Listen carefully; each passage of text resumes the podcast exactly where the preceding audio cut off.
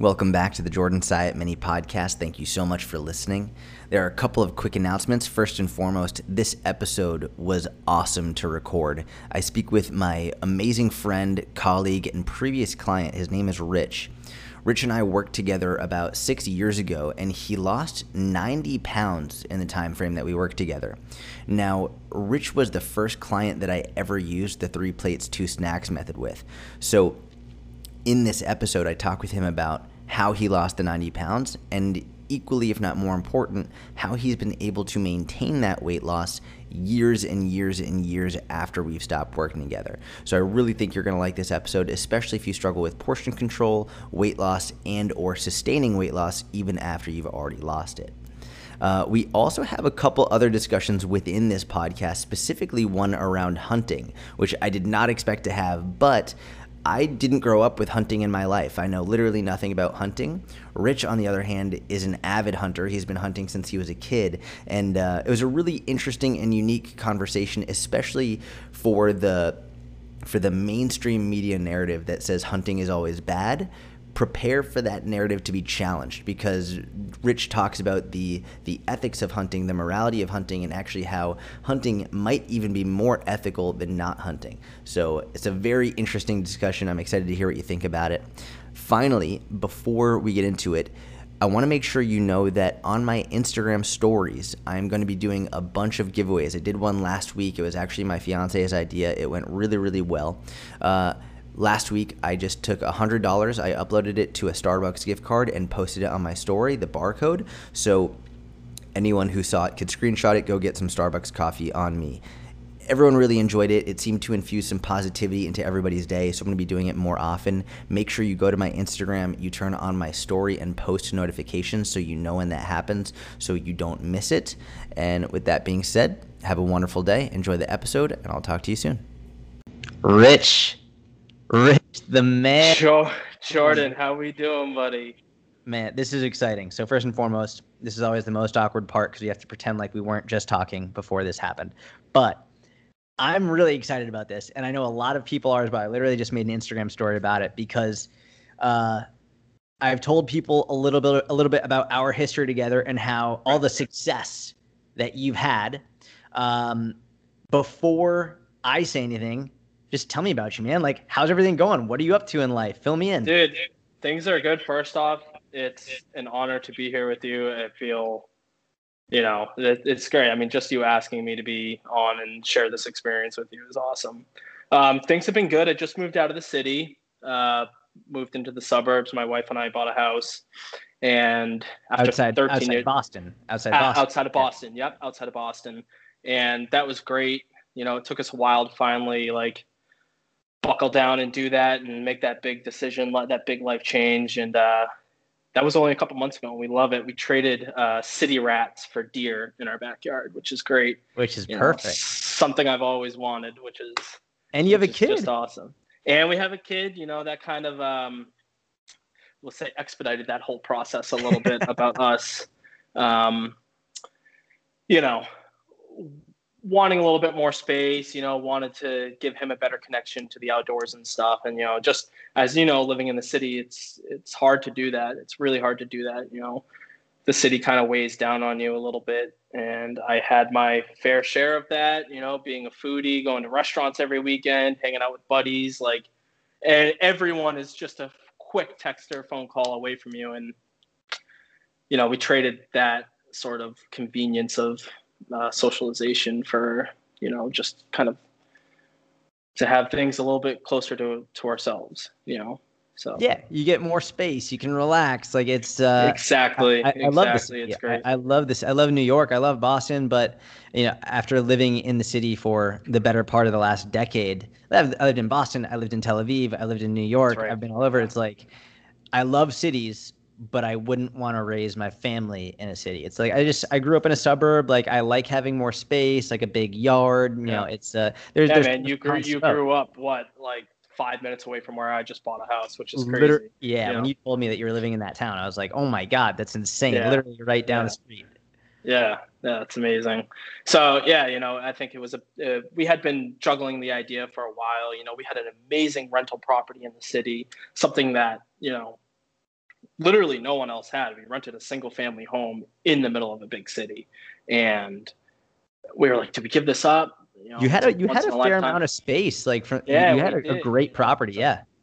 But it's uh, we're just glad, you know, we got we got the little boy now. Um, you're in your home gym right now. You got a sick facility. Like you're in literally sitting in my gym right now in front of a space heater because it's one degree out right now. What What do you have in this this this home gym? Like this looks like an amazing home gym. What do you? Yeah. I, so you know, you're, I got you're like got, the ultimate. Like you're you're great at planning. You're like you're very deliberate with everything you do. I actually would love to hear about your home gym and your setup because this is this looks phenomenal it's still a it's still a process, but I've got um I've got a gun rack on the wall with five different. No, not sorry. We'll talk not, about that later. We'll talk about that. Not gun, no, not an actual gun rack. I mean like a gun rack for barbells. Oh, those are called gun it, racks, right? Right, right. Um, I got I got four or five bars. I got a Swiss bar for like a neutral grip bar. You know what I mean? Yeah, yeah. Um, buffalo bar, bar, grip yeah. bar. Yep. Dolly bar and axle bar. I got a trap bar.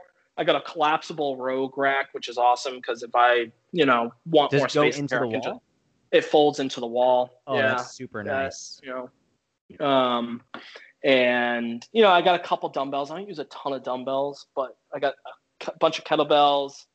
Um, I got the Spud Inc. Uh, cable pull, which you can kind of like move around. The thing is awesome. It's like that's totally amazing. worth it. Do yeah. you have a cable uh, machine? Uh, it essentially is a cable machine. You know what I mean? Oh, got it, got it, got it. Yeah, yeah, yeah, So you just put plates. It has a little um, uh, plate loader down here, and you get some plates, and you know you don't have to put this massive piece of equipment in your that, in your garage. awesome! Wow, I didn't even realize great. that. That's amazing. Oh, it's one of my favorite pieces I've got. You know, and then I just put uh, some horse stall mats in on the floor, um, and I'm gonna install a turf and yeah, so it's coming together. You know, it's it's piece by piece. I'm not finished with it. You know, it's a little too bright in here. I like things to be a little bit more rustic and dark. So I'm gonna put up like a big wooden wall out here, and so, and then I'm gonna put up my deer my deer heads up inside the gym. So it's gonna be sweet. I got all my powerlifting trophies over there too. So they all got like skulls and stuff, and like like angry, you know, titans and all the powerlifting medals and trophies the, are yeah, all exactly and crossbones. yeah, exactly. Right. You have to be as intimidating as possible if you have if, if it's a powerlifting trophy. It's exactly right. So right. so Rich, I, no one I don't think really knows much about you, who you are. Um, hmm. You're a coach. You're you're a strength coach. Uh, yeah. Uh, do me a favor. Tell me, just I want to hear your side of what things were like before you and I never mind even started working together before you and I met, what you were doing, what life was like. In yeah. Ter- in terms of like fitness and nutrition, and then what happened. Like, just I want to hear your side of the progression of things in terms of training, nutrition, all of it. Yeah, yeah. So you know, I got into I started coaching back in early 2008, February of 2008. So I think I'm getting into my 13th year coaching now. And prior to that, you know, I was an athlete, football player, baseball. I wrestled a lot, just like you.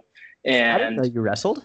Yeah, yeah, I wrestled for about five years. I didn't take it anywhere after that, um, after high school, but um, I did a, a, little bit of jujitsu. But that, for some reason, the transition was really difficult for me, so I kind of just shut it down. Yeah, I mean, the whole um, wrestling is to stay off your back, and jujitsu is yeah on your back. Yeah, and I I couldn't understand that. The whole thing about being on your back as, as a safe position to me was like I just kept getting choked out, and I'm like, it's been a huge, huge like yeah. mind mind f with me. I'm trying to watch the yeah. as a lot of people have kids in the car when they listen to this. So I'm trying not to swear as much in the podcast. Sorry. No, no. I didn't. You didn't swear. I did. Um, I but I may have dropped an f bomb. So, but no, being on your back and using that as a as a actually an advantage advantageous position, huge screws with your head. Yeah, totally. So you know, uh, being in athletics and growing up near a gym in uh, the town that I grew up in, sort of like uh, catapulted me into wanting to be a personal trainer, and kind of went through that whole process. And I was always kind of looking for that competition, and I met, you know, some guys in Boston that were competing at a powerlifting gym or lifting at a powerlifting gym nearby. And I was like, you know, I'm going to give that a, a, shot. And I absolutely loved the competitive atmosphere. And you know, and I'm the type of person that if I'm going to do something, I'm going to do it right. I'm going to go all the way in. And it was, it wasn't that person. yeah. And I, uh, I very, very quickly immersed myself into that atmosphere. And I don't think I understood what came with that territory. I didn't understand what came with that territory because any new powerlifter at that time in 2008, 2009, you have no idea. You know, there's this whole mass movement of social media isn't there for you to sit down and like research and look at these photos and look at these videos. It, it's just not as back then. It what you I did I didn't know what what I was getting Even- into. even when you just start powerlifting, even if someone just starts powerlifting now, yeah, it, it's one thing to use the power lifts as part of your training. It's another thing Right. to consider yourself a power lifter, right? And to be a competitive right. power lifter, to go into that Right. like Westside Barbell world, to go into the world of powerlifting is life is very different Yeah. than just squatting, benching, deadlifting, and training. Right. I mean, all my clients in that case do the power lifts. You know, every Yes. single one of my clients deadlift. Every single one does some type of pressing movement and some type of squatting or Yep. movement. Right. It might not be a barbell on the back, but you guys get the point. Yeah. so, yeah. Um, so getting myself into that world, and I quickly realized, like, you know, if I want to do this, I need to start becoming a little bit larger than my 180, 185 pound. I was always a little bit bigger than everyone, but I I had no chance at playing that game if I wasn't about to put on 30 to 40 pounds. Well, that's Um, that's what the the old school powerlifting dogma told us. Exactly. right? Like at that point in time, early 2000s, people were Mhm. like, it was it was the GFH Yep. get effing huge. Like that was Yeah. that was literally it was like the bigger you are, the more mass you can move, and that was everyone's goal in powerlifting. Like it was funny when I went to Westside, everyone there, AJ Roberts, um, uh, Brandon Lilly, everybody there, they Mhm. were they were like, you got to gain weight, you got to gain weight, you got to gain Yeah, weight. they just towered, they just towered over you. The you the only one the only one who told me to to stay the same weight was Louie.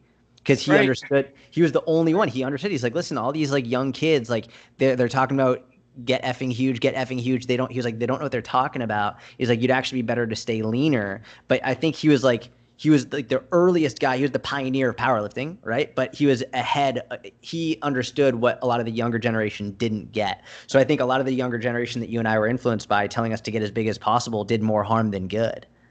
Yeah, you know, I think that it, it, it, it exactly. It didn't take me very long to to yeah, it didn't take me long to start putting on weight, and I, it was any way possible for me. What what did you so like talk to me like what did you do like what, what Gosh, so what so this do? is I have like so many stories of just the, the savagery that happened behind the scenes of me, um, you know, trying to to execute weight gain. You Yeah, know, get bigger. was- so like I would I would train a whole evening of sessions at the gym that I was a coach at at the time, and on my way home, I would like my staple was like a huge tuna fish sub, right? and like I would, uh, and these guys knew I was coming in, and I would also have because it was so late. I would also have them give me like whatever remaining pizza they had that they didn't sell, right? Yeah. So, and I would eat that on my way home, like in my truck. I would In just car, like eat yeah. that, and then I would go home and I would eat dinner. And like the thing then was like you got to eat rice and beef. Got to eat rice and ground beef, and I would just have like piles and piles of rice and ground beef, and it was just like shoveling food into my mouth like, all the time. just like peer And- pressured into trying to eat as much as you can to get as as you can. Absolutely. I just I had to keep up. I had to gain the weight. I had to I had to compete at 220 and 242 and as the years went on it just like it just kept spiraling and spiraling and before you knew it like I was so into like the mass moves mass idea, you know, and the bigger I am, the stronger I am and I wanted powerlifting to define me and I wanted it to be me and I, I, I looked up to some of the other guys at at this at this facility and I wanted to be them and it it took over my life. It it really did and it took over my life in a really really bad way. Um, I was leaning on it as an excuse to eat like shit. I was um, you know, I didn't understand that strength had many faces. You Mhm. know, I didn't understand that progress had many faces, that it was to me, it was just this one thing. Sorry, these three things: squat, the bench, squat, dead. the bench, the dead. You know, and and to me, it was like I, I have to focus on that, and I have to eat as much as possible, or I'm gonna let let all these other people down around me. Even Not something like cons- let's get a bigger belly so that the bench press range of motion is smaller. Exactly. It's worth Like, it to have a smaller range of motion so my I can nick- lift more. My nickname was Four Board. Was Right. what? My nickname was Four Board Forble? because four board. you Four know, like board. one board oh, like four four, board. like one four board.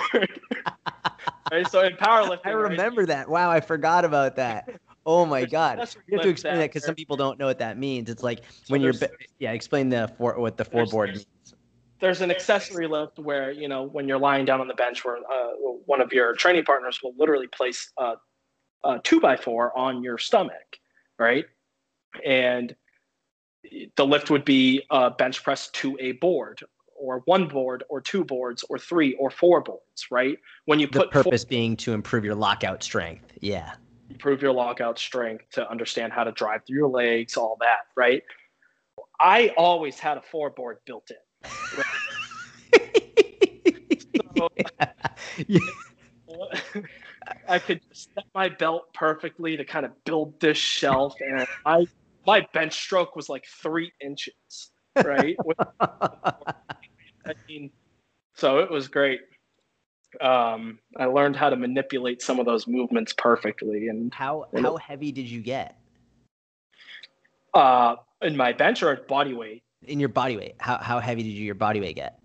I got was probably two two sixty five to two seventy five, somewhere in that range. Okay. So so you Um, gained about like almost 100 pounds.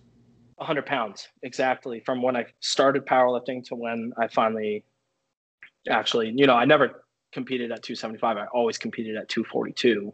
Um, and I would just cut down, you know, like a competition or a meet would come up, you know, a month out, I would just slowly start cutting calories down, maybe do a little bit of uh, accessory work or high intensity accessory work or something. And I would quickly, I would barely get there too. That was the, that was just, was like morning of, I'm like, God damn, like, I better hit the bathroom or something because like, there's no getting this, you know, and I would always somehow do it. What, That's the wrestler mentality of me right there. what what made you decide so you you spent literally years like gaining weight focusing on powerlifting like get Yeah. bigger or die trying like lift heavy lift heavy lift heavy what made you decide to be like oh my god like i need to stop You know, it, I, I, there were years where powerlifting was like my end all be all. And it was, again, it was what defined me. And I forgot about the other important things in my life, like, like my relationship, like, you know, my family and friends and stuff, like having to always make the gym the very first thing I do. Like, but even before we went away on a trip or anything, it was like making all my decisions based off of like what kind of gym the hotel has or out in the day before we leave, I have to show up at the gym at 5 a.m. And, you know, and that was looking back at it, it was so exhausting. And like, I, I knew I always wanted to get away from it, and I just didn't know when the right time was. And it was really after my last meet. I remember sitting there, you know, I had just, you know, squatted, benched, and deadlifted at a meet, feel like crap. You know, I just I need to replenish my body with all these carbs and meatballs and food. I'm just sitting there, and I'm just I am absolutely pile driving a plate of like spaghetti and meatballs into my face, and I just like I'm sitting there, and I finally like I'm around my family, like my brother and his wife are there, my wife is there, and I'm sitting there. I'm like, I can't do this anymore. I'm like, it was literally that night. I'm sitting there. I felt so awful. My face was totally blown out. Every blood vessel in my eye was just. And it was like, I felt like hell. And I was like, I can't do this anymore. I, I, I need to stop this. I need to change. And probably from there, I think that that was probably from there, I, I really stopped, I started reducing the amount of time that I went into that gym.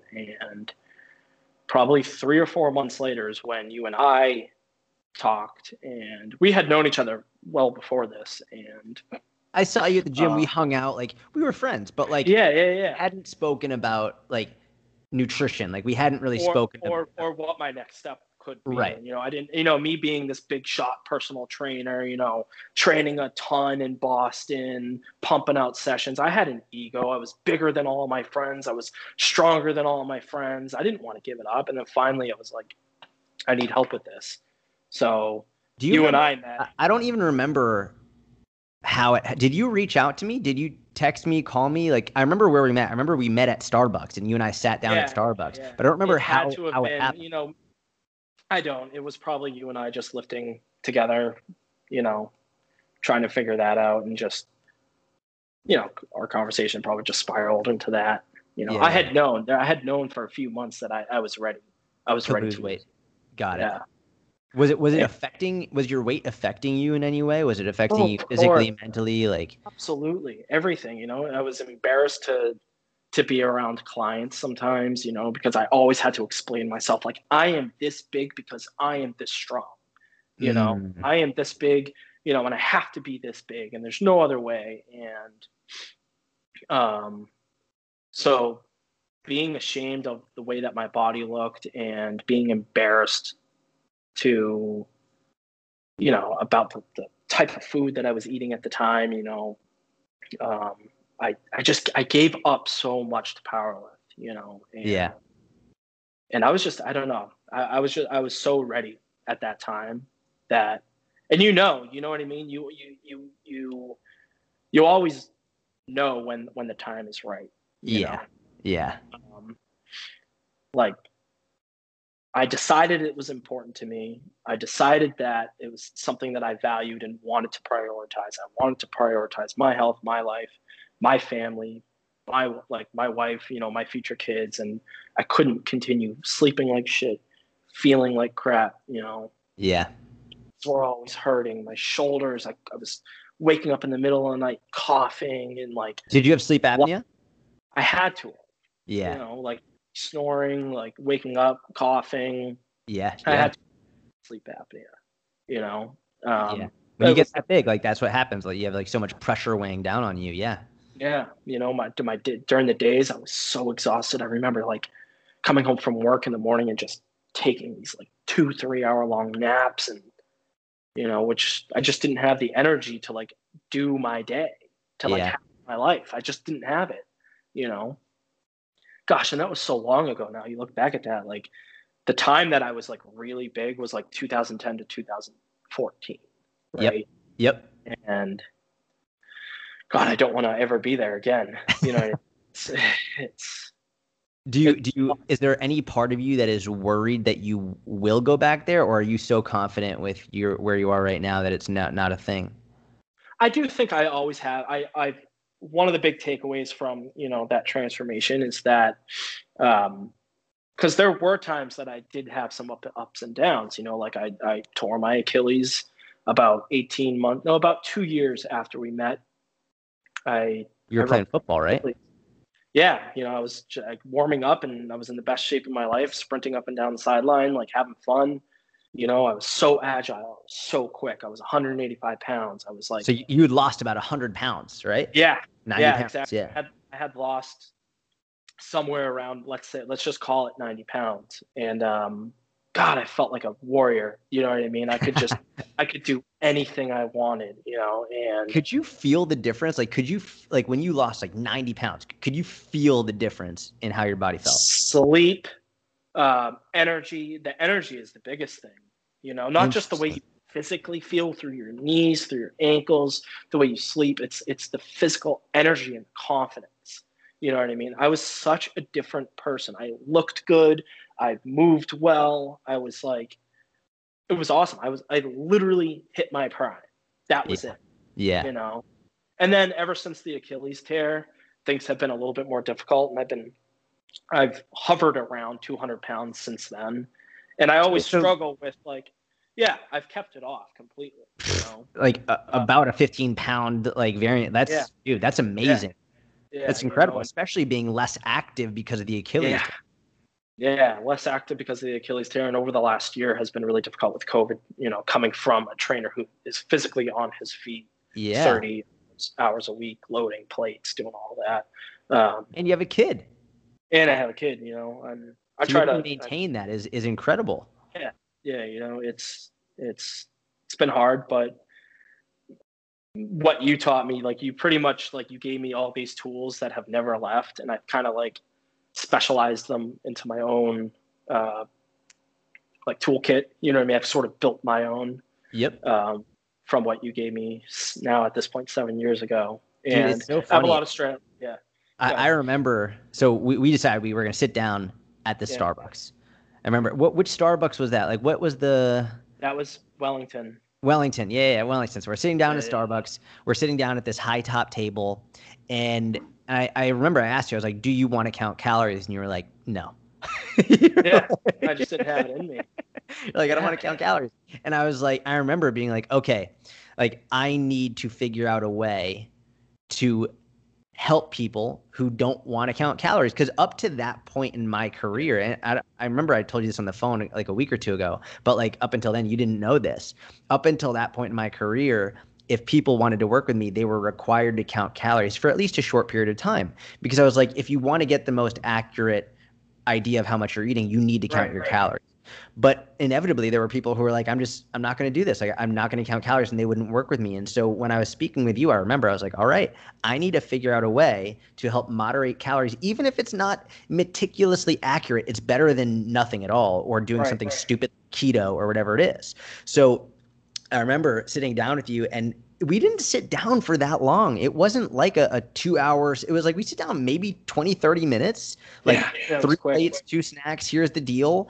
And, uh, and that was it. And it wasn't even like, like you would text me and update me. But one of the, th- when you said earlier, like you're the kind of guy when you go all in, like you go all in, I was like, oh, and with this, I went all in. Yeah. You, and, and yeah. I'll never forget because you were telling me you were sitting down. you're like, yeah, man. I'll, any anytime I'm driving home, I'll stop here. I'll get like bags of chips. I'll stop in this place. I'll get food here. And within a week of starting, you're like, dude, this is the best thing ever. Do you know how much money I'm saving? Oh yeah. that was the first yeah. thing you said. You're like, I'm saving yeah. so much money on my on my food right now.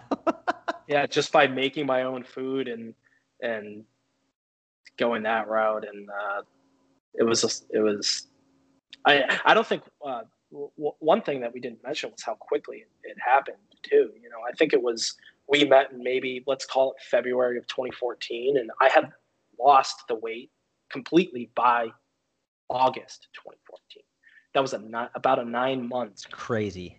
Yeah, which was just insane. Crazy. I mean, yeah, it, it's and for whatever it's worth for anyone listening, like that's that's not expected for most people. No, like no, I think because you you took it to the extreme of like I'm literally not gonna go off track once, and uh, it's funny because I remember I remember we'd like go to your house. I'd go to your house and Adam would be there and other people would be there, and and Rich would have this like funny thing where he'd be like Jordan. Release me because, because you for my one meal a week that I have. You're a chip guy. Like you love chip chips. I still am. I'm a chip guy and it, I remember you'd be like, dude, if I open a bag of chips, I'm eating the whole bag of chips. That was your thing. You're like, the I'm bag. Eat, it's yeah. like the bag. It's not like a, a single serving bag. Like if it's you, if you open a bag, you're eating the whole bag. And so I'd go to your house, and you love cooking, and you'd prepare this. Adam and I talk about it all the time. How like going to your house to have food that you cook, it's like it should be a cooking show. Like you should have your own cooking show because like you're so energetic and you're so passionate about it. You're like, all right, here we've got this meat, we've got like this deer, da da da da da, and you're preparing it, and then we'd sit down to eat, and you'd be like, Jordan, release me. and then just savagery ensues. and, and then, but the best part is like you'd have a ton of food right? Some people might call this a cheat meal. I would just call this like you're enjoying yourself with your friends. Yeah. That's what it was. And then and then immediately you'd get back on track. That was it. And it was like you you were the pinnacle of following things consistently. When you did get inconsistent, you got right back on track. There was no ifs, ands, or buts about it. Yeah, for me, it was like actually still to this day, one of my biggest takeaways was that I it's always like for me to start being healthy or start with a good healthy meal or start feeling better ha- can happen immediately. There should there I don't need to wait for anything, you know. And I and me personally, I don't wait. Like if I feel like I might be slipping a little bit, I I don't say okay, you know, Monday I'm going to start. Monday's the day. It it's literally my next meal. You know? I love that. It could just be as simple as going and getting a glass of water, you know. and saying, I'm going to do something that makes me feel good right now, you know? And I, I actually got chills. That's super yeah. powerful. That's super yeah. powerful. Yeah. And it could be as small as that, you know, it could be as small as like, I need to go for, I'm going to go for a walk. That, that is a step in the, no pun intended, a step in the right direction, you know? Um, and I use that a lot with my clients about how, you know, they don't need to look at a calendar to pick their day to start being healthy yeah. You know, yep. and now I know that that does work for some people. Some people love the January 1st thing. And hell, if that works for you, I fully support it. Go for Absolutely. it. Absolutely. But, yep. you know, for me, it's, you know, if I go uh, pre pandemic, going to Highland Kitchen with your friends, having a burger and fries, it's like, I'm not going to wait till a Monday morning if that was a Friday night to like, Correct. I'm not from Friday. I'm not going to spiral out of control until Monday morning. You know, you know it's just it's, because it's a Monday. You bring up a, an interesting point the distinction between something like a, a January 1 resolution versus the starting again on Monday, right? Where it's like yeah. the January 1 resolution, I think, if it's if it's mid to late November, early December, and you want to, you know, wait until January 1, cool, that's fine. But if it's like March 3rd and yeah. and you go off track on a Tuesday, it's like you don't wait until Monday. That, that's not. So, and, and, a lot of people do that, and a lot of people do that. They use the Monday morning thing because you know the weekend's coming up. Thursday, I got to meet my friend for this. It's you know, bro. I get this and, question all the time. Anytime I do yeah. a Q and A on Instagram, all the time. It's like, how do you get back on track? And, and it's one of those things where it's the answer is as simple as what you just said. Go on a walk. Have a drink of yeah. water. That it's literally take the next step now. Don't wait. Don't wait until later tonight. Yeah, Don't just go right now. Just go on a walk. Go on a walk. Take a drink of water. Because eh, I think you, I don't even think that I needed to explain this to you. I think you just knew it intuitively from coaching and from working with so many people. But I think a lot of people, as soon as they quote unquote go off track, they think they messed everything up. They think they ruined everything. They think they screwed up. They think they, they've lost all their progress. And they use that as a justification to keep going off track and then say, well, I'll get back on track on Monday or I'll get back on track next month or whatever it is.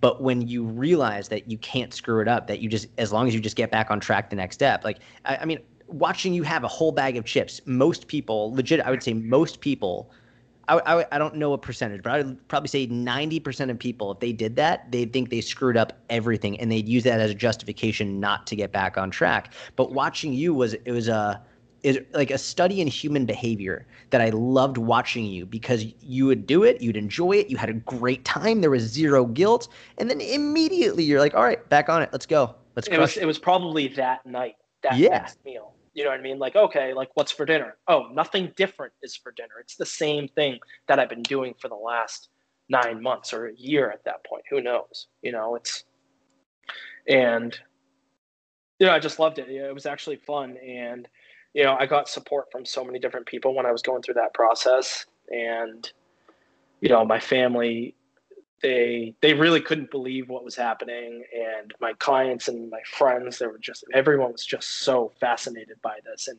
it it fueled me. It really did, you know, and the support mm-hmm. that I was getting from everybody in my life.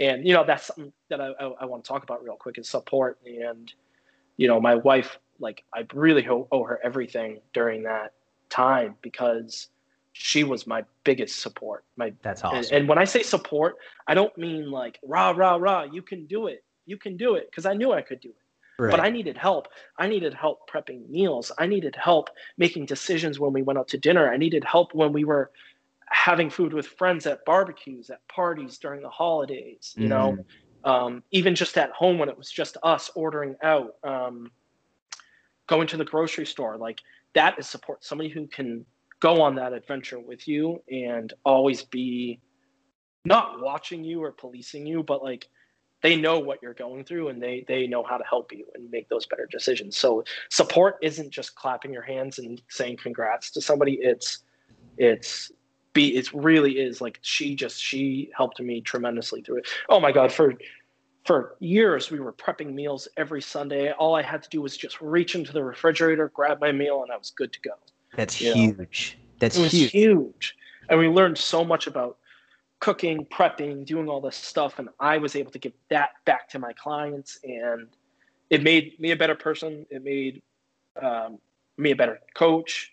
You know it it just it was awesome you know? So like if you or you know your significant other are going through this like having somebody to do this with or having a community like what you're giving to people to do this with is so so huge. You know i'm not a member of your inner circle and i am really interested in just kind of like seeing what that community is like because i bet you it's very similar to what my wife gave me yeah. during that time that i was losing that weight. And support is huge. It's not just like you know waving or, or, clapping your hands for somebody. It's it's actually being there and understanding what they're going through. Mm. You know.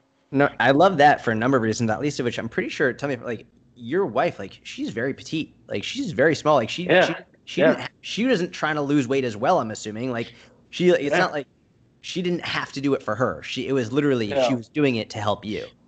Yeah, you know, and and the way I was eating wasn't a way to get somebody like you know, was, it was a high protein, you know, a lot of fruits, a lot of veggies, you know, um, and actually, you know what, we it wasn't carb free. Like I was eating rice, I was eating sweet potatoes, I was, you know, it was a very very well balanced diet. Uh, I wouldn't even call it a diet because I look at the way I was eating that then, and it was just a a, a healthy way of eating. It had yeah. no label, you know. It was just eating normal. It was eating like it was eating like a responsible adult.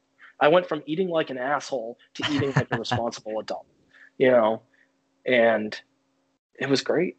You know? I love that. that and that's that's ex- like nothing is off limits. It's just about making sure you're doing it responsibly. And, and yeah. same way, like there are ways to manage your finances responsibly and irresponsibly. Yeah. Right. It, it's like, and managing your finances responsibly it doesn't mean you can't buy yourself a gift. It doesn't mean you can't go on vacation. It doesn't mean you can't splurge on something but it does mean you should probably do your best to make sure that your income is greater than your expenses on a regular basis. Yeah. right. Same, it's the same thing. And, and in terms of community man I, that's one of the things that's blown me the way blown me away the most. There's a huge amount of research about about community and about how important community is in terms of not just helping people achieve their goals because actually what's really interesting especially in terms of weight loss i've always found this super fascinating. Losing weight is not hard for people especially if you do it in a very stupid way. You can lose a ton of weight very quickly doing something very very stupid but maintaining that is next to impossible. If you do a juice cleanse yeah. detox like or completely restrictive diet like keto but when you do something in a sustainable way, a slower way, having a community behind you is so vitally important because it's not going to be as quick as those like quick fix methods. It's not going to be as quick. It's not going to be as fast. It's going to be more more difficult in terms of the losing process because you won't see the rapid results. But the community there to support you will help you stick with it. It'll help motivate you. It'll help you stay consistent. Absolutely. And then that methodology will also help you sustain it longer as opposed to the, you know, yeah. Trying to do a 21 day juice cleanse, which is just mm-hmm. ridiculous. yeah. You know, it's for some people finding that community can be really difficult. And I think that that's where people like your, yourself and, and myself come in, you know, to preach this and to talk about this with our friends and family. And, you know, and I, I can't believe like, thinking back to like us three, me, you, and Adam, six, seven years ago, sitting on the back porch, like what you're doing now, dude, is absolutely incredible. And to see where you took what you were doing then to where you are now is like, it's so cool. And I just, I love the community aspect of, of what you're giving people. I mean, you're giving it pe- to people. It's, it, and, I, and I don't think people understand how hard that is to find. It is really, really hard to find other people like you, you know, and to find people to to go into this with, you know. Yeah, to to find a community is especially especially right now with everything going on in the world, like to find a community yeah. is very difficult because yeah. like you uh, it's you can't go out you can't go and meet in public places so to find a community is very difficult and i remember i remember when i started the inner circle um, for when I first started it, I didn't have a community component. I didn't have a, a Facebook group. Uh, it was literally just like you have your member password, you go on, you download it. And within the first few months, I started getting emails from members being like, we'd really like a community. And in my head, I was like, ah, I don't know. Like, is this going to be a good idea? Like, you know, I was, I was uh, 24, 25 years old. Yeah. And I didn't really understand the logistics. So, what I actually did was I had my web designer, Kevin, build on the back end of the Inner Circle website a, uh, a community forum where we could all interact. I've never used it once because, as amazing as Kevin is, the reality is like building an entire, essentially a social network on the back Yeah, is, yeah. is incredibly difficult. And Facebook just they've they've mastered it. They've done a great job. So Yeah. after after paying for this entire social network to be built on the back end of my website, I was like, you know what, screw it. We're using Facebook. So I made a Facebook community, and man, that community, I, I always say, more important than the workouts, more important than the nutrition, more important than the manuals, more important than the courses, more important than anything in the inner circle. That community, and to see people posting, especially during this time frame, to see people being being like, listen, if it wasn't for this community, I would have like completely went off the rails during this pandemic. Like I wouldn't have, I wouldn't have worked out at home. I wouldn't have gotten my steps in. I wouldn't have done like. You are so right. The community is it's the most important part and even like It's a built-in team. You know Yeah, what I mean? yeah. It's, it's a built-in team. That's what it is. Or or it's it's a team that you don't even have to try out for. You're on it. You know what I mean? It's, i love that i love. It's great. that. It's like it, and and it's so important because it, it, from what I got from my friends and family, um, that having that was crucial. I don't know if I would have succeeded if I didn't have it. man that's amazing I, I was talking to adam i think it was yesterday i want to we should all do like a joint podcast you adam and me together because it's like you and adam you guys knew me before i even had instagram like Yeah. before i literally was even on instagram like we would all Right. hang out and lift and all that and i was just doing stuff on my website it'd be super cool to get you both on a podcast and just have us Who know? Who knows what direction that would go into? I told Adam, I think you should have your own podcast because I've you know I've I've gotten that a lot. I just I don't know. I've I I'm juggling a lot right now, and it's definitely on the things I I would like to approach. Um, and I'm still getting used to. I've been on a few podcasts. I'm still getting used to just an open conversation with people. Yeah. Um, so are you nervous to be on a podcast? Is it like, are you nervous at all? no, no, I'm not nervous at all. I think like I would be. I don't know how great of a host I would be. You know, I think that you'd I, be- again, An incredible watching you host people at your home to cook is how I imagine you hosting a podcast episode. And like, I think you, you're like the way you speak, you're super articulate. I, I think you, the way that you, you talk is very welcoming to people and engaging. I think you would crush a podcast. Do you want people to follow you on Instagram, by the way? Like, what's your, what's your Instagram? uh, at Rich Malloy three. I think I should I should know it because I'm literally on it all the time. But I'll put it. it's I'll put it very show similar to I'll put it in the show notes so people yeah, listening. Like at Rich Malloy three or something. yeah. Um, and it's like no fitness whatsoever. It is all food and all the stuff that I do in the kitchen. Um, maybe a little bit of my home gym makes it on there, um, but it really is just food and bow hunting, and that's that's really it. I, I want to talk about. Uh, you know what? Let's transfer into that. So I, I'll get. I'll preface this a little bit. When I first met you, and I heard that you were into hunting, immediately, like, like a wall went up in front of me. Like, because my whole life I was brought up, my mom was vehemently against hunting. And I love my mom more than anything in the world. She, but she had a very one sided view on it. And she was like, hunting is bad. You're killing innocent animals, da da da. But then again, like at dinner, we'd have beef and we'd have chicken and we'd have all this stuff. And like, it never registered in my mind to ask more questions about like well Right. how, like someone's killing this food like it's getting here somewhere and i think the image in her mind was people like poachers or people hunting just for the sake of like taking the animal as as like a show. But not like Right. it, when i when i started talking to you about the way that you approach hunting my man i'll be very honest. At first i had a huge amount of like a, of cognitive dissonance being like well this th- like i wanted to push against it because i like this isn't anything i've heard before but hearing you talk about how how much way more ethical it is and how like how much you actually treasure and appreciate the animal and uh, and how you use the entire animal and how one animal can literally feed you and your family for a long long time i really started to think i was like oh my god like this might actually be a more ethical way even though like I, c- I haven't hunted yet like i don't have a gun i have none of that stuff um, it's something that i've been more interested in because to to actually kill an animal, I think would be very emotional for me. I think it'd be super emotional, like to to kill an animal.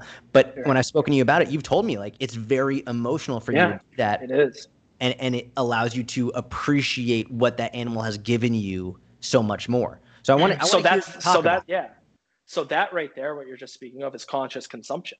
You know what I mean? Is being aware of the food that you're putting into your body, about the food that is in front of you, um, just being conscious and real about the fact that with real food comes death. With real food comes real death, and that's something that I've always, always thought about. Was, uh, you know, thinking about how this food is getting onto my plate, and you know, I've been bow hunting for at this point 22 years 21 22 years and every deer that i've harvested i i have a, a, very emotional reaction to it and i just i cherish that moment so much but it's i, I just have massive amount amounts of respect for these animals that it's I, I i don't like the act of killing an animal but i understand that by it being done by my hands that it's a much more ethical process than what is going on behind the scenes that I might mm. not know about. I yeah. don't know. I've never been to a slaughterhouse. I don't know what it looks like when a cow gets shot between the eyes, you know, at close range that doesn't have a chance, you know. Uh, I don't know what that's like, and I'm. We are. You and I are both disconnected from a slaughterhouse. Correct. That doesn't yeah. mean that I will not eat that meat.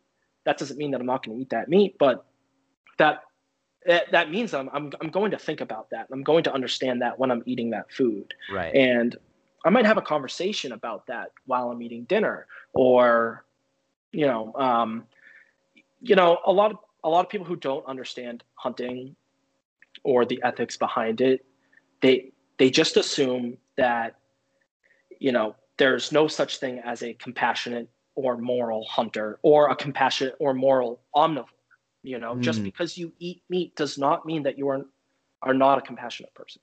You, you know, know, you know what I where I got lost.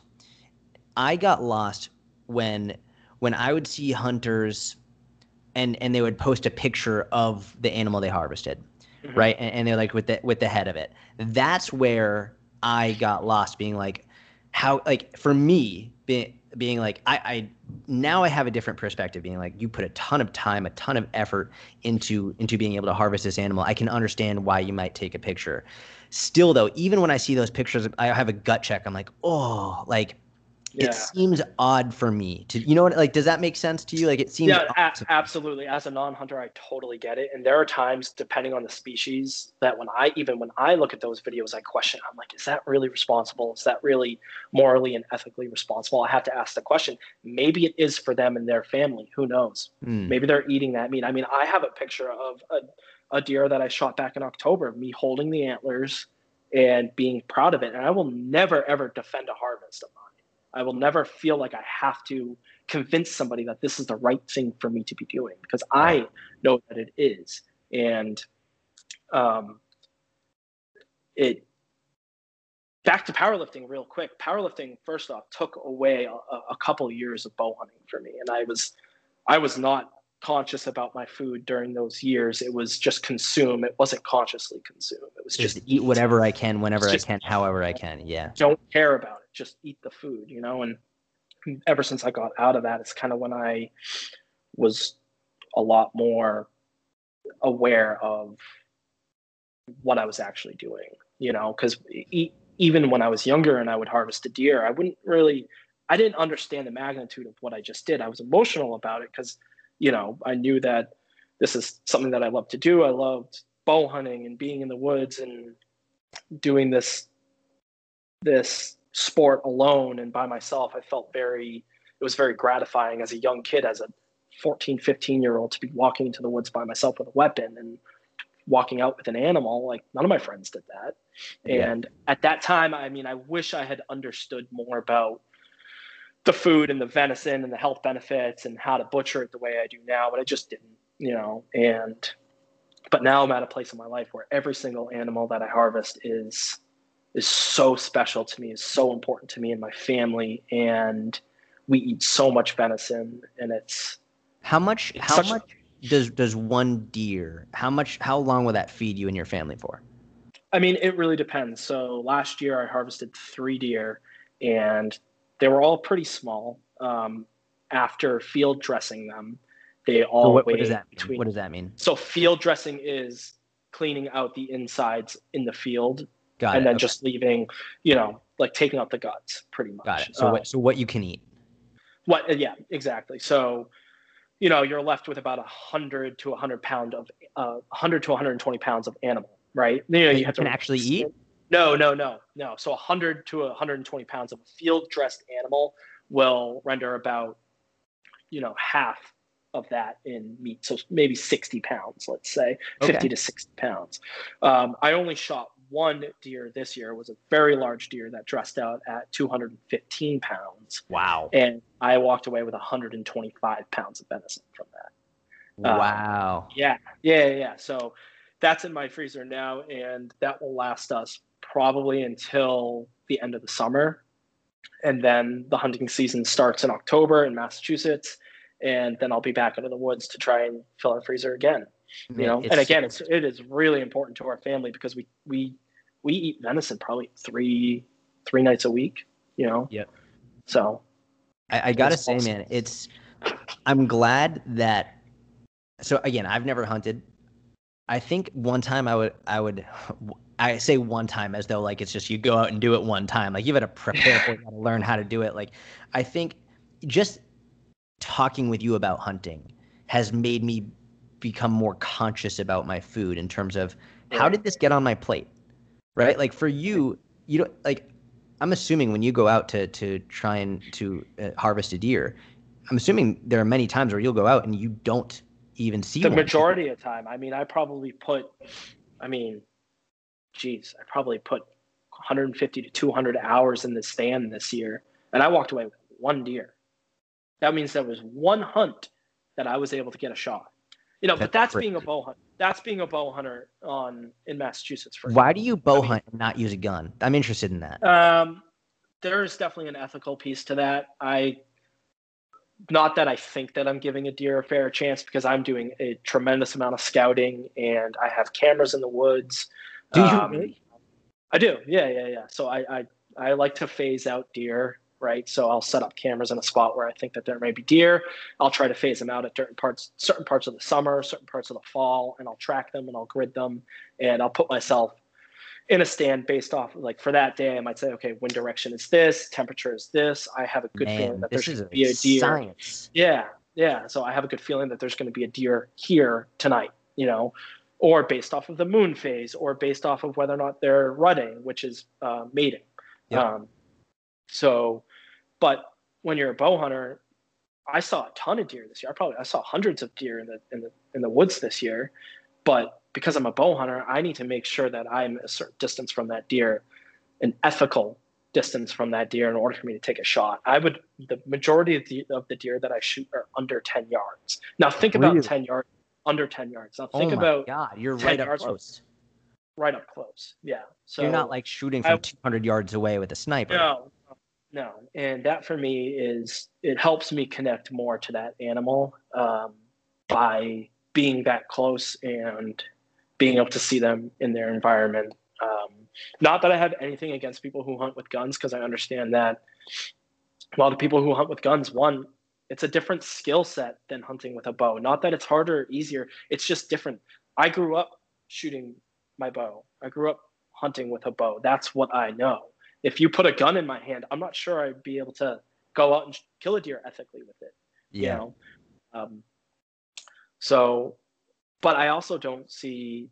I would never take a shot at a deer that I didn't feel like I had a good chance at. Because you wouldn't want to injure it and then have it go away. And have it, you know, I wouldn't want to. Yeah, if I'm gonna take a shot at a deer, I'm gonna be eating that deer. You it. know, man, it, it's so I because, and maybe I just I've never really done much research on it and tried to hear about it, but I don't any discussion of hunting. I don't hear people talk like this. I don't hear people talk about how how cherished the animal is. I don't, I don't hear people talk about when you talk about it. It really makes me think like, man, I think that I talk about this all the time. Usually, the hardest decision is the right decision, right? Yeah. In terms of, and this is in all aspects of life it is significantly harder to educate yourself enough, prepare yourself enough to go out to harvest your own your own food, then to take the time to do that ethically. I couldn't imagine taking the animal back out of the woods. Like I like just thinking about you. Like okay, cool. You you shot this this deer. Now you have to then do. I don't know. I don't know Yeah. where to begin. But you Yeah, have to I mean, you're back home. yeah. It's not like you get out Yeah. like like. It's not, I feel it's like not just shooting. so it's not much just more shooting with the an animal. food. Yeah, yeah. There's. It's not just shooting an animal. There's the, the process. I always say the, the the hunt. It really the hunt really never ends until I'm sitting at my dinner table, you know, feeding it to my family. You know, and even at that point, you know, I do have a rule where I don't know if you've ever been a part of this, where if I'm serving venison to somebody who has never either had my venison or had my cooking, I tell them about how that food got there. I say, hey, you know, you're about to eat venison that I harvested. I'm going to tell you about this hunt, and I'm going to tell you about this deer and what I went through to get this deer, and you're and we're going to eat this together, and we're going to experience this together, you know. And you know, Adam has. I've talked to Adam about this a lot. He's had a lot of my venison. Uh, Rob, you know Rob, Rob Yeah, yeah, yeah. he's had a lot of my venison. We've had many conversations about this, and I just I I I think it's such a cool thing because when you go to the grocery store and you get a, a chicken from Perdue and you eat it, you know, you there's like it's just like okay, here's the chicken, let's eat it real quick and then go watch TV. dude know? literally you I, I don't even look like i'll, I'll like i am bring it, the cart's going by i look down take it out it even even easier for me now because I, order most of my food on amazon it gets delivered. Grocery store to me. zombies. We're- dude it literally gets delivered to Yeah. me and man talking to you about this stuff I, it doesn't change the fact that I think it would be arguably the one of the hardest things that I would ever have to do. But in my mind, I go to, man, maybe that means I have to learn how to do this so I can really respect and appreciate this food more. Yeah, you know the the, the majority of city folk uh, they and actually people who are non-hunters have have no connection with the food. They just go to to Trader Joe's, they grab their frozen vegan burrito and, and never how how that they never consider how that food got to them. You know, but that they are quick to say that hunting is unethical and it's it's unethical to harvest an animal for food. You know, but that food's getting to them somehow. You Yeah. know Yeah. And and and death is is present along the way. They just they're just choosing to to not think about that part you know? Like think about beyond meat you know or the impossible burger you know? You are you are you're putting up a wall between you and death you know? And that's it. You you are just not willing to accept the fact that in order for humans to survive that an animal has to die you know? Or in some capacity because animals did die with those with that food being made Yeah. you know in some capacity an animal died you know and you know if if you if you understand your actions that your under that your actions cause an effect then the intent is there you know what i mean so it, Yep. it Yep. I, I think that all uh, maybe I'll, I'll go into vegans and vegetarians I, I think that deep down they all know they all know that no matter what that there is death there you know? And i just choose to have my food my way you know? And Yeah. it's and i'm not ashamed of that and i'll never defend a harvest. And i get a lot of people you know i don't have a ton of instagram followers but i have a pretty good community.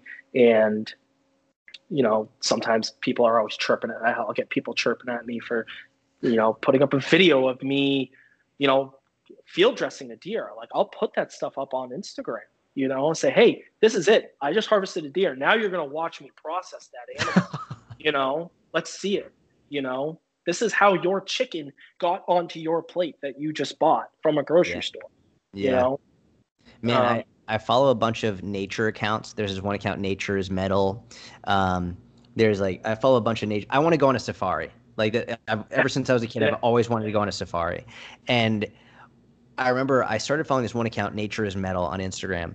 And dude, they sh- they show the most gruesome kill, like of lions killing animals and alligators killing, and it's just like they, there's no censor. It's like this is like you're gonna watch this animal. And man, I remember when I first started, I I unfollowed the account because I was like, I don't want to watch this. And I had this thought process in my head. I was like, why did I do that?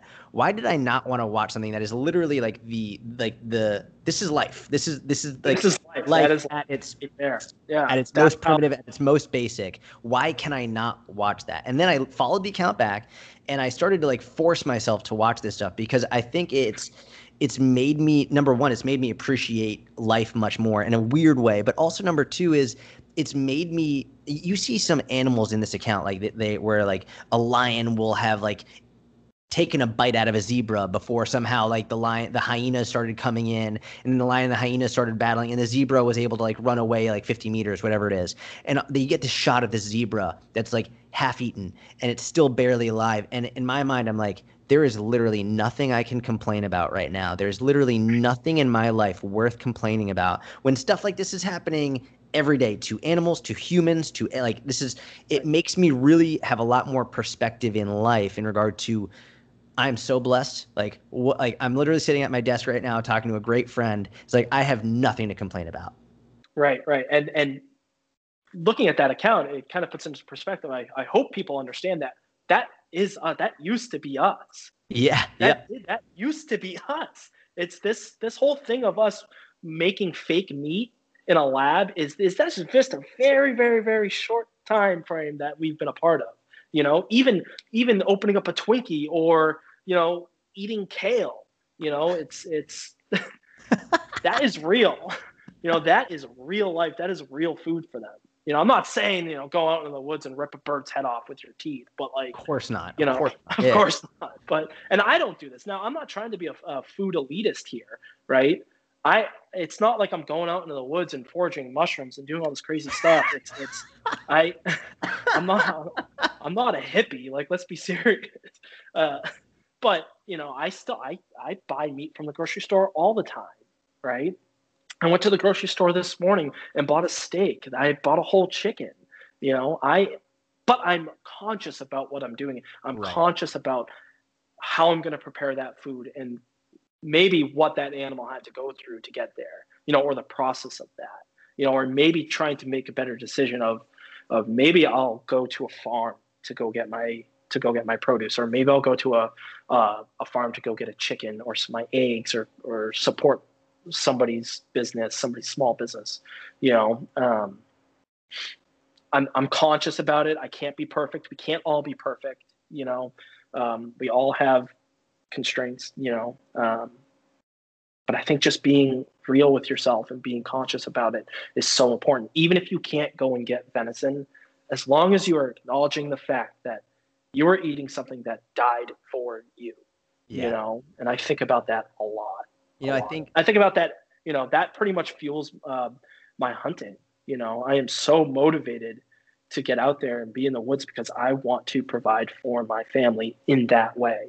You mm know, and and and I have so much respect for for these animals. I am such a huge animal lover. I love dogs. I'm, I'm, I'm a closet bird fan, right? I have, yeah, I am. It's the weirdest thing, you know. Only a few people know this about me, but like I'm such a bird nerd, right? And it's, I think nature's incredible, and that's why I love being out there. And it's just how I choose to experience it is through hunting, you know. I, mean, I know for me personally, I before I ever spoke to you, I would have I would have fallen into the hunting is unethical thought process. Mm.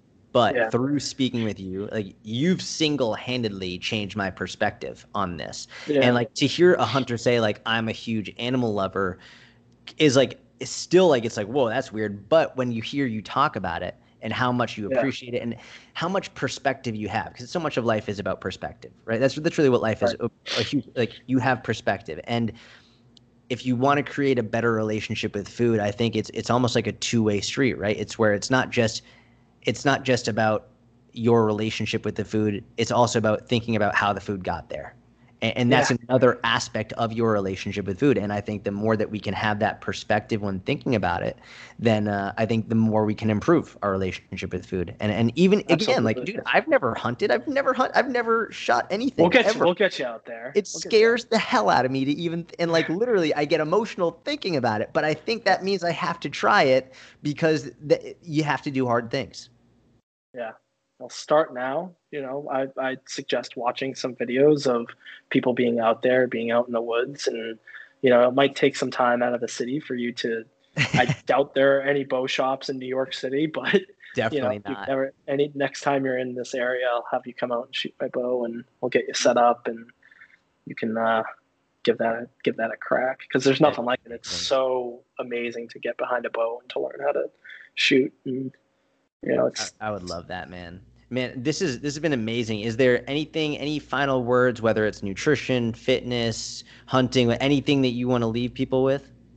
No, no. I mean, I I think uh, real quick going back to nature nature is metal when i said that we are that i don't actually mean that we are a alligator like ripping off a zebra's face i just mean that you know we are inherently meat eaters we are we are mammalian we are human and that means that we should be eating meat in some capacity or at least respecting it yeah you know? absolutely yeah. i mean we that's how we would we were hunter and gatherers like we would yeah. hunt our food that's how we survived yeah great. Yeah, and it's funny. I mean, I remember like watching. Uh, it's so funny. I, I started to get a lot of perspective reading the comments section of those posts. Because, for example, I recently saw this video of an alligator. It wasn't an alligator. There were three cheetahs. Okay, three cheetahs were drinking out of a water hole. Out of nowhere, literally, water is still. No, you see nothing. so scary. Out of yeah. nowhere, an alligator or a crocodile, I don't know which one, I still can't tell them apart, comes up and takes one takes one of the cheetahs and just brings it in the water and and it's gone and the other two cheetahs they, they show the other cheetahs like howling like they're mourning the loss of the one that they just lost like just like humans they were mourning the loss and in the comment section there were some people who were like this is so brutal. This is terrible. But the replies to those comments were like this is nature. Like this is what happens. This is like to to I, I remember even seeing there were there were videos of um of animals being chased and and humans would intervene right? Humans would intervene in this like n- natural habitat in this natural environment. A human would intervene to prevent one animal from being eaten by another animal. And some comments were like oh thank god like that like whatever got away from the hawk or whatever it is. And a lot of the reply comments would be like what you don't understand is like you just disrupted nature's natural like n- natural right. like, the i forget exactly. the word for it the um, the order right? The order of nature right? So it's it's like now that hawk isn't going to be able to bring that food back to its to its babies. exactly. their babies so yes i understand that you're sad that the rabbit is about to get eaten as a meal by a hawk right? But at the same time you know it, it needs to feed too its life as well you know? Yeah. So crazy. It's it's really given me a and i didn't expect it, this conversation to go down that that rabbit hole no pun intended. But um it's I love talking about stuff that makes me uncomfortable because that's yeah. where I think I learn the most. And um, yeah. I, I, really appreciate you. You number one, sharing your all about your weight loss and, and all about that, but then also about this aspect of things because I've never spoken about it before, and uh, I appreciate it, man. So thank you. This has been a blessing. Um, what I'm gonna do is I'm gonna put I'm gonna check your Instagram to make sure that it's the actual right Instagram handle, and make sure if if you're gonna go follow Rich there's very little fitness and a lot of hunting and a lot of that. So if you're interested, it, go for it. But yeah, please, don't feel obligated to go look because if you don't like seeing hunting pictures, do not go to his Instagram. it's not that gruesome. It's just it's actually mo- mo- mostly food at this point, you know. And so one time I'm gonna have yeah. you on here to talk about cooking because I love hearing you talk about, and you're a great chef yeah you know like i would love to you know explore that with you and talk about cooking you know maybe give you a couple recipes or something like that you know and uh, go live cook do do a little cooking live thing or something. Let's talk that'd be great. Yeah, all right man dude Jordan, thank you so Jordan, much. It's been a blast. no, thank, thank, thank you. I mean this has been incredible. I'm uh, privileged to be on here with you and kind of share my story. I'll talk to you soon man. Jordan great. Bye